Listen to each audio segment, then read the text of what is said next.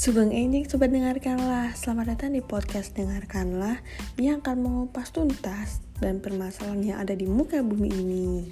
Nah, udah gak kerasa nih Kita udah berada di episode ke-9 Di podcast Dengarkanlah. Jangan bosan ya. Kali ini aku akan bahas tentang topik Semakin dewasa, semakin introvert. Oke, Memang benar nih bahwa seiring dengan pertambahan usia, seseorang cenderung mengembangkan karakteristiknya tertentu, termasuk dalam hal kepribadian. Dengan bertambahnya usia juga, mungkin mereka menemukan diri mereka menjadi lebih introvert dengan seiring bertambahnya usia. Jadi nggak heran nih semakin dewasa kita ngelapat sih makin ngerasa introvert gitu, membatasi dengan eh, lingkungan-lingkungan uh, sekitar gitu. Nah, introvert ini adalah istilah yang akan mengacu pada seseorang yang lebih sering cenderung memperoleh energi dari waktu sendiri dan merasa bahwa banyak terlalu interaksi sosial dapat mereka membuat lelah ataupun terbebani. Sedangkan ekstrovert ini berbeda terbalik ya. Ekstrovert itu adalah cenderung mendapatkan energi dari interaksi sosial dan merasa terangsang oleh lingkungan yang ramai. Jadi dua kepribadian sangat uh, bertolak belakang ya. Kalau introvert tuh kayak dia mau keluar bertemu orang-orang tuh kayak aku udah capek aku ngerasa lelah dan terbebani. Sedangkan si extrovert dia kalau nggak berinteraksi dengan orang dia tuh eh, nggak uh, mendapatkan energi itu jadi lemes jadi malas-malasan gitu. Nah ada beberapa alasan kenapa seseorang tuh menjadi lebih introvert dengan seiringnya pertambahan usia yang pertama, itu karena pengalaman hidup. Iya, dapat mengubah perspektif dan prioritas seseorang.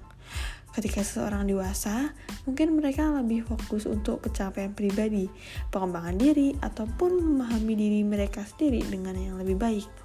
Hal ini bisa mengarah pada habisnya lebih banyak waktu dengan refleksi diri ataupun merasa lebih nyaman dalam kesendirian. Jadi kayak kalau zaman milenial sekarang sih bilangnya kayak gue butuh me time nih gitu.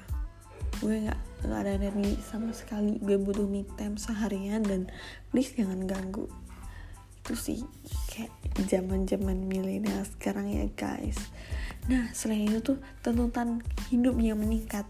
Jadi seperti pengerjaan yang menuntut, kehidupan keluarga, ataupun tanggung jawab lainnya bisa membuat seseorang tuh ngerasa lelah secara emosional dan fisik.